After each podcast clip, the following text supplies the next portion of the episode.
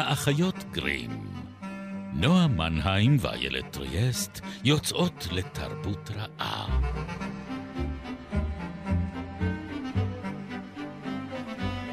פרק 179, ובו נפתור את תעלומת החדר הנעול, בעודנו נעולים בחדר.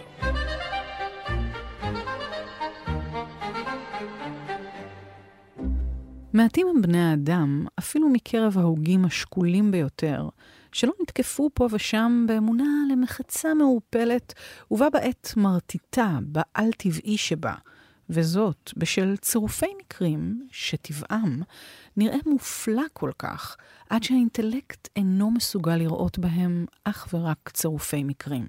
תחושות כאלה, שכן, לאמונות למחצה שאני מדבר עליהן, לעולם אין מלוא התוקף של מחשבה, רק לעתים נדירות אפשר להחניק אותן בלא להתייחס לתורת הסיכויים, ובכינויה המקצועי, מדע ההסתברויות. מדע זה במהותו הוא מתמטי צרוף, וכך מתקבלת האנומליה, שבה המדע המדויק מכל מדע מיושם על צילו ועל רוחניותו של הניחוש הארטילאי מכל ניחוש. Hmm.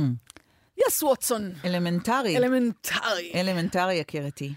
כן. אבל לא התבלבלתם, לא מצאתם שוב את עצמכם בפרק על אה, שרלוק הולמס. הוא היה כבר. נכון. שלום איילת. שלום, שלום. אנחנו אחיות גרים, והפעם אנחנו... אנחנו פה עם פה. פה עם פה. פה עם פה. עשיתי את זה עוד פעם. סליחה. יופי. אני לא יכולה להתאפק. כן. אז אנחנו הולכות הפעם לדבר על החלק הבלשי, כן. הפורנזי, המדעי, האנליטי, באופיו, בחייו, במותו של אדגר אלן. אז אני, אני רוצה כן. להתחיל עם הסוף.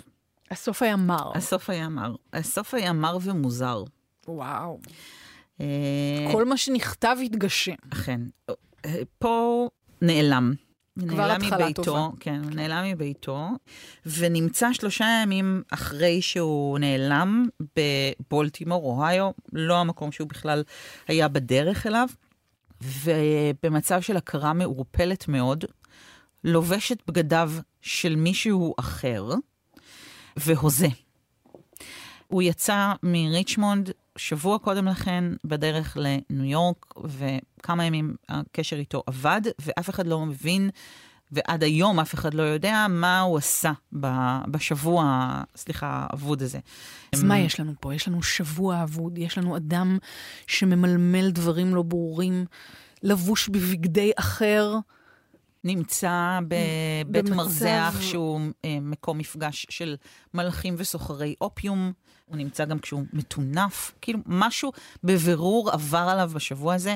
אנחנו... והוא גוסס. והוא גוסס. אנחנו לא, לא ידענו ולא נדע. תעלומת הבלש הגוסס. תעלומת הבלש הגוסס, יפה.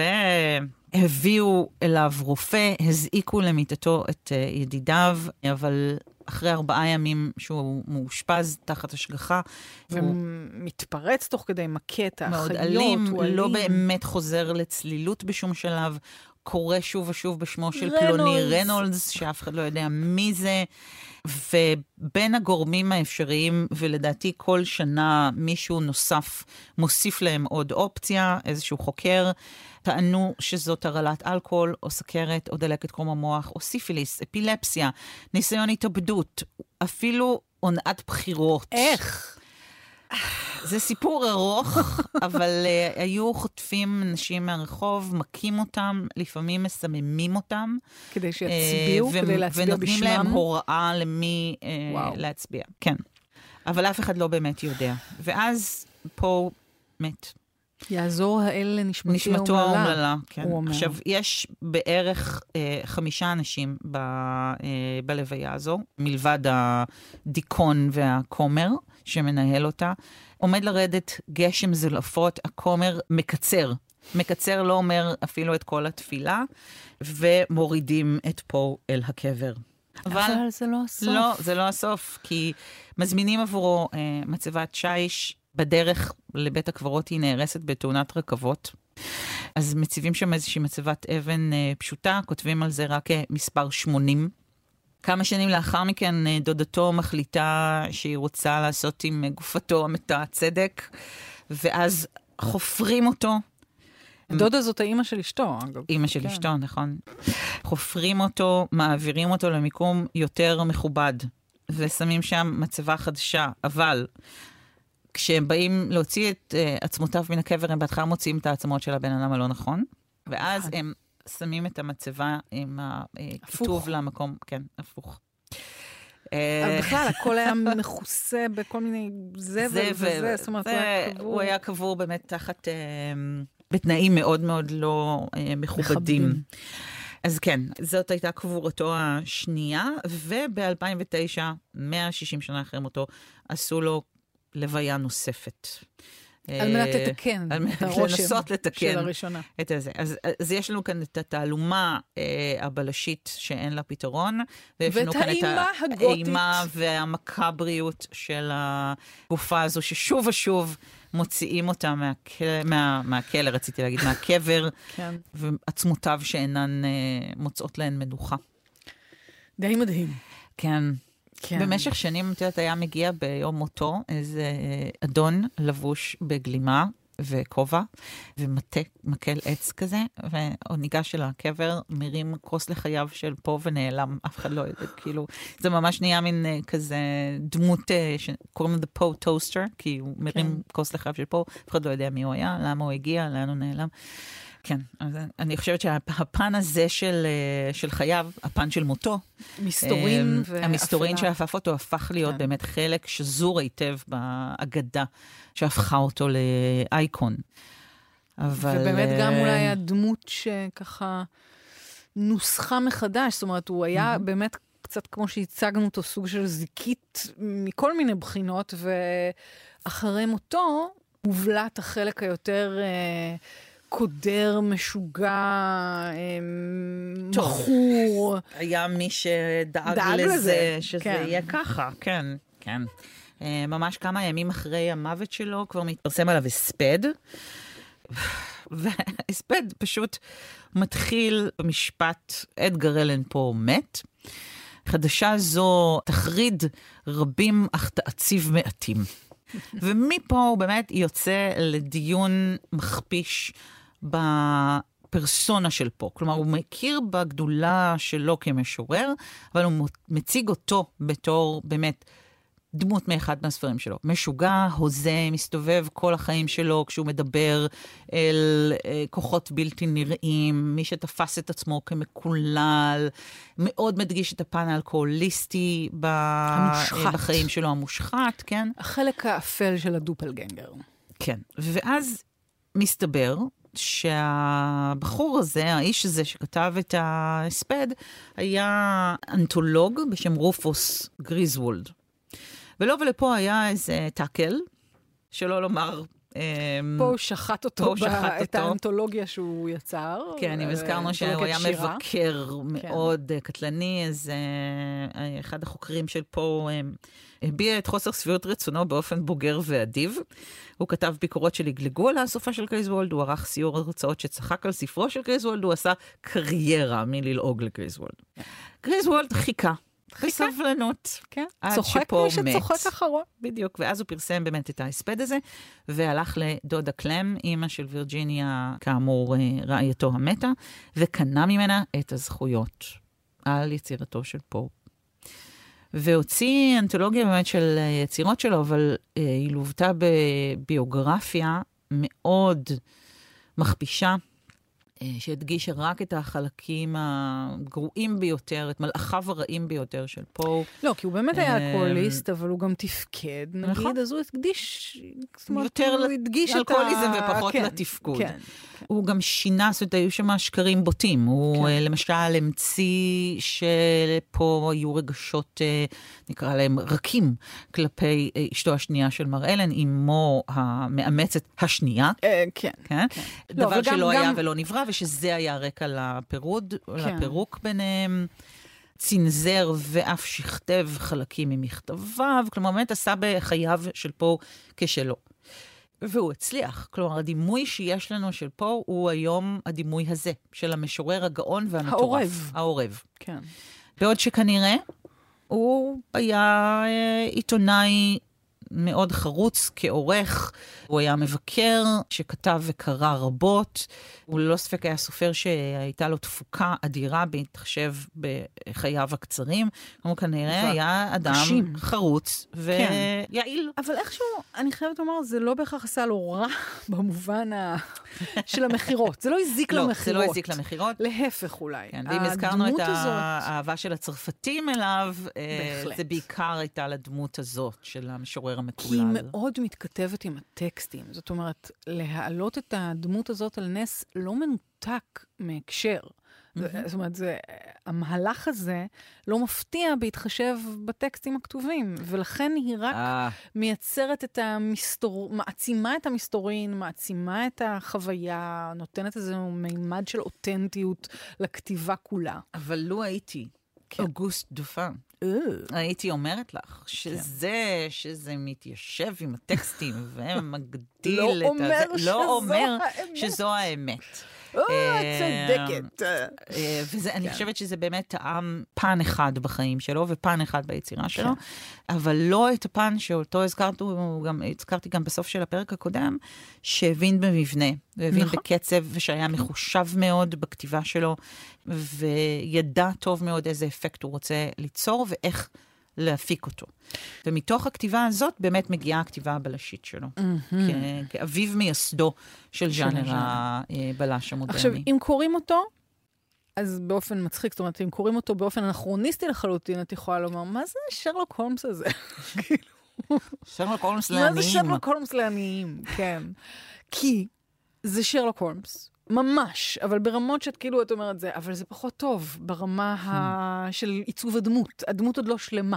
היא עוד לא עד, הח- עד הסוף מגובשת כאינד- כ... כדמות מעניינת. זאת אומרת, כאינדיבידואל משהו וכ- בפגמים אפילו של שרלוק. כדמות עגולה. כן, כן. בדיוק. זאת אומרת, מה שדואל י- יעשה וישכיל לעשות עם, עם שרלוק, פשוט עדיין לא קיים בדופן, אבל כן קיים כל העיקרון המארגן. כן. דמות המנגנון. הבלש, המנגנון, זאת אומרת, נכון. דמות הבלש, ה sidekick שלו, אה, והבלש- הווטסון שלו, הוא כבר אקסצנטרי. כן. אה, אומנם פחות במובלט ובמופגן מהולמס, כי שוב, עוד לא ניתן לו זמן להתפתח, אבל כן. למשל, זה שהמספר שהוא ה sidekick והבלש אוהבים חושך, ואז הם מחשיכים את החדר, הם יושבים שעות בחשיכה במהלך היום, כאילו, יש שם כבר...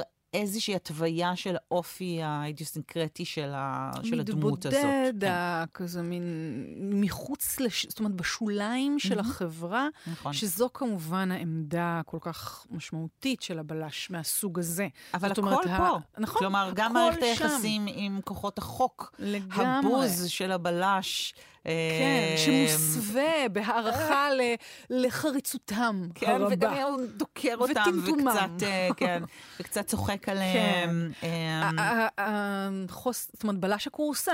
העובדה שהם כן. לא יוצאים כמעט, או שלפחות זה לא קורה בזמן הסיפור. אנחנו נכון. לפעמים נודע לנו שהם... מגלים שהוא הלך ועשה ובדק ושאל.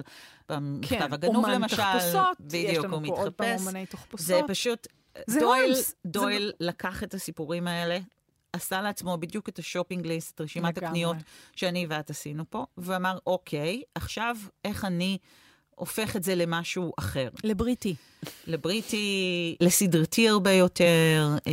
מכיוון שיכול להיות שאחד הקשיים שפה נתקל בהם כאן הוא בלמצוא עוד תעלומות, כי למשל נכון. את התעלומה שמתוכה אה, קראת בפתיחת הפרק הזה, תעלומת מארי רוז'ה, הוא... לקח מהחיים עצמם, כן? נכון, זה, זה- זה מהספר שזה אה, רציחות מעניין, ברחוב מורג כן. וסיפורים אחרים, שמי שתרגמה אותו מאנגלית היא שירלי אגוזי. כן. זו תעלומה שהתרחשה בעצם במקביל לתקופתו. זו אה, תעלומה שהתרחשה בניו יורק, והוא רוג'רס. מעביר אותה בעצם לפריז. נכון. בגרסה אה, שלו. אבל הפרטים לקוחים מתוך המקרה עצמו. הוא כאילו מנסה מזה, הוא- להשתמש בדמות שהוא יצר כדי לפתור את הפשע. נכון, והוא מנסה באמת, זאת אומרת, כן, כן. הפתרון הוא אפילו, נדמה לי, יצא קרוב כן. באיזשהו אופן לפתרון נכון. האמיתי של התעלומה, שלקח זמן עד שהתגלה בכלל. אבל יש לו מין, באמת, סוג של הסקת מסקנות, איזו דדוקציה כזאת. הוא מאוד דידקטי גם, זאת אומרת, הבלש מרצה לנו כל הזמן, בדיוק כמו mm-hmm. הרגעים המכוננים האלה שיבואו אחר כך, גם אצל קריסטי וגם אצל דויל, של הבלש שמכנס את uh, הקהל שלו כדי לדווח על הפתרון המרשים והמפעים של הפשע שאיש מלבדו לא הצליח לפענח. וכמובן הפשע הוא רצח בחדר סגור. זאת אומרת, יש לנו... לא תמיד, אבל כן, במקרה... במקרה של כן. הרציחות ברחוב מורג, יש לנו בפעם הראשונה ממש, את הקונספט. המבנה, את הקונספט הזה של רצח בחדר סגור. שהוא בלתי אפשרי. שהוא בלתי אפשרי, של who done it. לגמרי, והוא גם כאילו, הוא כל כך בלתי אפשרי, שהוא מוליך כמעט, הוא מתכתב עם העל-טבעי. נכון. וגם עם המכברי, זאת אומרת, אני חייבת לומר, הרציחות ברחוב מורג הוא מאוד בוטה מבחינה כן, כיעורים, נכון. הוא, הוא מאוד מזעזע. מאוד אה, אה, גורי. הוא קשה, הוא קשה כן. לקריאה, הוא באמת היה לי קשה. אני שוב, אני קצת מדברת על הרקע שבו אנחנו מקליטות mm-hmm. את התוכנית הזאת, והעיסוק במוות, העיסוק ב, ברשע, ב, באלימות. הוא עיסוק באמת קשה, ויש את זה אצל פה. לא ו... כל הזמן, לא נכון. בכל מקום, אבל ספציפית, היה לי קשה עם זה אפילו בזמן הזה. שעוד משהו ש... שעולה פה, וזה גם נוכח ב... בסיפורים אחרים שלו, העובדה שיש כאן רשע אה, ואלימות ורוע שנכנסים אל תוך חללים בטוחים לכאורה. כלומר, כל הרעיון הזה של הנשים הללו שחיות בביטחון ובשלווה בחדרן השקט והסגור, ופתאום מתפרץ לתוכו איזשהו כוח שנראה, לפחות על פניו, כרוע האולטימטיבי והאכזרי ביותר, ואז אנחנו גם צריכים לשאול את עצמנו שאלות על הטיב של הרוע הזה, ולמה, כן, מה, אם היה כן. כאן מניע, מה היה כאן מניע. אז אני חושבת שגם זה, ברגע הזה, בזמן ההתפרצות הזו של העל-ביתי, כן. שהוא מתאר אותה כל כך טוב, גם בסיפורים הבלשיים שלו, אבל גם בסיפורי האימה שלו, המוכר שהופך פתאום לזר. אני חושבת שהיום אנחנו קוראות את זה מנקודת מבט אחרת. כן. ואני חושבת שזה גם המקום שבו קונן דויל הצליח לפצח משהו כי מה שהוא רצה לעשות היה משהו אחר. זאת אומרת, אני יוצאת פה להגנתו של פה ואני אומרת, הוא לא רצה אף פעם לעשות את מה שקונן דויל עשה אחר כך. למרות שאם הוא היה מצליח לעשות את זה, זה יכול להכניס לו יופי של כסף. אבל אני מרגישה תמיד, כשאני קוראת את הסיפורים האלה, שהוא מנסה לבנות איזשהו גשר בין שלל הסוגות שבהן הוא עוסק. כלומר, בסיפורי הבלש האלה, תחשבי כמה זה מדהים, זאת אומרת, הוא כתב שלושה סיפורים. המכתב כן. הגנוב, הרציחות ברחוב מורג ותעלומת מרי רוז'ה. וקצת אה, איש ההמון, והאם איש ההמון הוא חלק אולי. מזה או לא, זה, זו שאלה. אפשר לומר שנגיד גם בחיפושית הזהב, נכון, ש... כן. סיפור שיש לו אלמנטים בלשי. בלשיים, יש שם תעלומה שצריך לפענח אותה, יש כתב חידה שצריך אה, לפתור אותו אבל בעצם. אבל היא קצת על הגבול של מס... הרפתקאות. נכון. היא קצת בעולם הזה אה, כאילו של... של אה, אוצרות גנובים. ו... כן, ואקס אה, שמסמן את המקום, ופיראטים. כן, כן. אה, קצת אי התעלומות, אה, או אי המטמון, או כן. משהו כזה. ניחוח של הים, יש שם ניחוח שלהם. ואני חושבת שבסיפורים האלה, שבשלושתם הוא פשוט העמיד ז'אנר, הוא כאילו בא והוא אמר, אוקיי, מה, מה הסוגה הזאת תצטרך? רתם את כל הסוגה לרשימה הזאת שהוא יצר והכין כאן למשך עשרות שנים אחריו, כולל עד היום. תפרנס באמת. אה, פשוט מאות, אם לא אלפים של... אה, אבל הוא בונה כאן איזשהו מין גשר בין מה שנראה לנו כבלתי אפשרי, וכעל טבעי, וכלא מובן, וכלא פתור, וכמסתורי מאוד, לבין מה שאפשר להבין אותו, לפענח אותו, לפתור אותו, להשיב את הסדר על כנו. ובזה הוא בעצם מחבר בין שתי התנועות הגדולות של תקופתו, שזו נכון. הרומנטיקה מחד, והתנועה, תנועת ההשכלה, כן? תנועת, התנועה המדעית מהצד השני. נכון. זאת אומרת, שבד... זה באמת כאילו שני ההפכים שמייצרים ויוצרים את המאה ה-19. ממש. ואיך הוא מצליח כאילו איכשהו זה הדופלגנגר. כן. כלומר, יש לנו כאן שני ז'אנרים שהם... אחד הוא התעלומה והשני הוא פתרונה, אבל הם גם משקפים ומשתקפים אחד בתוך השני. והוא מצליח באמת לאחוז בחבל הזה משני קצותיו, ולשחק בשני הצדדים של המגרש, ולעשות כל אחד ואחד מהם בשלמות שאנחנו לא נרגיש את השני. זאת אומרת, אני יכולה לראות את אה, אוגוסט דופן מגיע לזירה של המקום שבו, יחד עם השוטרים, אולי קצת לפני השוטרים, של הלב, של הלב ה... המסגיר, כן? כן? ומצליח לפענח את, ה, את הפשע הזה. או מגיע לבית הזה שבו תלוי ה... הדיוקן, הפורטרט האובלי, והוא יודע למה מי שגר שם איבד את שפיות דעתו ומצליח למצוא לזה את הפתרון. כלומר, יש כאן סיפורים שמציבים שאלה וסיפורים שעונים עליה. אז העלינו את האפשרות שיכול להיות שהסיפורים האלה לא הכניסו מספיק כסף כי הוא לא אה, המשיך איתם, ואני חושבת שהם פשוט כל כך מושלמים, לא כסיפורים, אלא כתוכנית מתאר, ממש בלופרינט, לז'אנר. כן, כי... ולא צריך לומר, יותר. זהו, שבתור קורא, בטח קוראת עכשווית, אז כן יש בהם משהו באמת, כמו שאמרתי, קצת דידקטי, נכון. ערכני. הבלופרינט הזה לפעמים מפורט מדי, כולל ההרצאות כן. שהבלש נותן, שאחר כן. כך אנחנו נמצא את ההדהודים שלהם אצל הולמס, ממש, ממש כמעט מילה במילה. כן. כל הגישה האנליטית, כל ה... כאילו הראזל דאזל הזה של איך הבלש פותר ומגיע לפתרונות הכמובן מתבקשים מעליהם, שהם לא מתבקשים מעליהם. זאת אומרת, זאת נכון. האשליה. האשליה היא מוחלטת, הרי אפשר היה להגיע לפתרון אחר. הוא פוסל כל מיני דברים, וזה, והכל בשם המדעיות. זה כמו קוסם. זה קוסם. שמראה לך בדיוק איך הוא עשה את הקסם שלו, אבל הדבר היחיד שהוא לא חושף בפנייך, זה, זה שהוא באמת קוסם. נכון. נכון. וזה נגיד מאוד בולט אצל דופן. אני מקווה שאני אומרת את השם שלו נכון. ולא אצל הולמס. זאת אומרת, אצל הולמס כבר אין קסם. הקסם הוא בזריזות הידיים שלו, הקסם הוא ב... איך הוא עושה את זה, ואיך הוא עושה את זה כל כך מהר. הקסם הוא בווטסון, בעיניים המתפעלות והנוצצות של ווטסון. אה, גם אצל הולמס יש את אה, הקפיצות האלה שהן לכאורה לא היו מתבקשות. זאת אומרת, למה מאפגניסטן ולא ממקום, כאילו, לא. אבל זה נכון, כי זה חלק הזה. מהסיבה, זה מכיוון שזה הסיפור הראשון שלו, והוא עדיין מאוד תחת ההשפעה של פה ושל איך כן. שפה הוא כותב, הוא גם מתייחס לפה ישירות, בדיוק כמו אגב שפה... כמובן יורד עליו. כן, בדיוק כמו אגב שפה הוא מתייחס לוידוק, שעליו כן, דיברנו כשדיברנו נכון. uh, פרקים על uh, ויקטור הוגו. אבל כאן, ואני חושבת שלכן למשל, סיפור כמו המכתב הגנוב העסיק כל כך הרבה אנליטיקאים במאמרים של כאן ומאמרי תגובה וסימפוזיונים שלמים כן. על השאלה הזאת של האם המכתב תמיד מגיע לתעודתו או לא. אני אוכל להפנות אתכם ללינקים הרלוונטיים אם תרצו. יש לכם כוח לזה. יש לכם כוח לזה. Embrace yourself. זה בצרפתית. כן. זה מתיש. אבל אני חושבת שהסיבה שיש שם באמת את הקר הפורה הזה, זה כי המסתורין הגדול ביותר שפה הוא כתב, הוא בסיפורי הבלה שלו, ולא בסיפורי המסתורין. כאילו, הקסם הזה שאיש ההיגיון הצרוף עושה, הוא יותר קסם מדיוקנאות שמצחקקים אליך, מנשים שחוזרות מן הקבר, כי זה קסם ההיגיון הצרוף. הוא קסם אמיתי. הוא לא קסם שבדמיון. וזה מעניין ששם זה לא בגוף ראשון. את התודעה. זה לא בגוף נכון, ראשון. זה, זה בגוף ראשון של מי שמביט עליו כן, מבחוץ. בהערצה. כמובן, זה הפרוטו ווטסון כן. הזה שלנו. אז תמיד יש שם איזשהו שבריר של, אה, של כישוף באיך שהוא עושה נכון. את זה. כאילו אני מבינה את זה, אבל בעצם לא, חייב להיות כאן עוד משהו. שזה קצת הקסם של מדע. כי בעצם אומרים לנו, הנה, ככה, זה זה, אפשר לחזור על זה בניסוי, תאמינו לנו. ועוד אז, משהו, כן. זה שבסיפורים האלה, זאת אומרת, אני מתייחסת עכשיו ספציפית לרציחות ברחוב מורג ולמכתב הגנוב, אין רוע. כלומר, ה...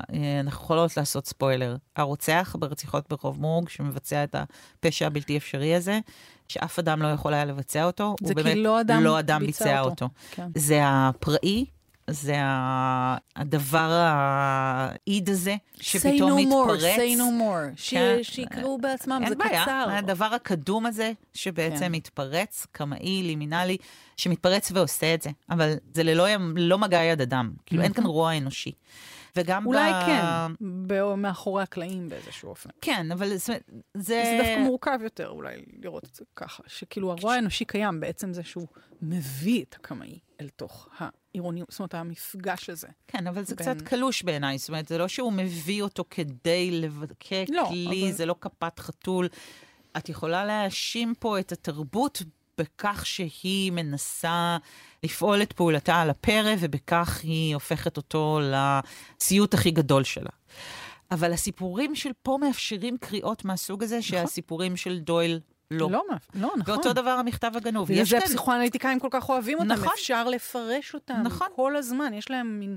הרבה מאוד רבדים, כאלה, בדיוק, כן. הרבה מאוד רבדים, ובמכתב הגנוב, זה לא שאין רוע, יש לנו את השר שגונב את המכתב, משתמש בו כדי לאיים על המלכה, הוא לא אה, נקי מעוון, אבל מה יש לנו פה? גנבו מכתב והחביאו אותו.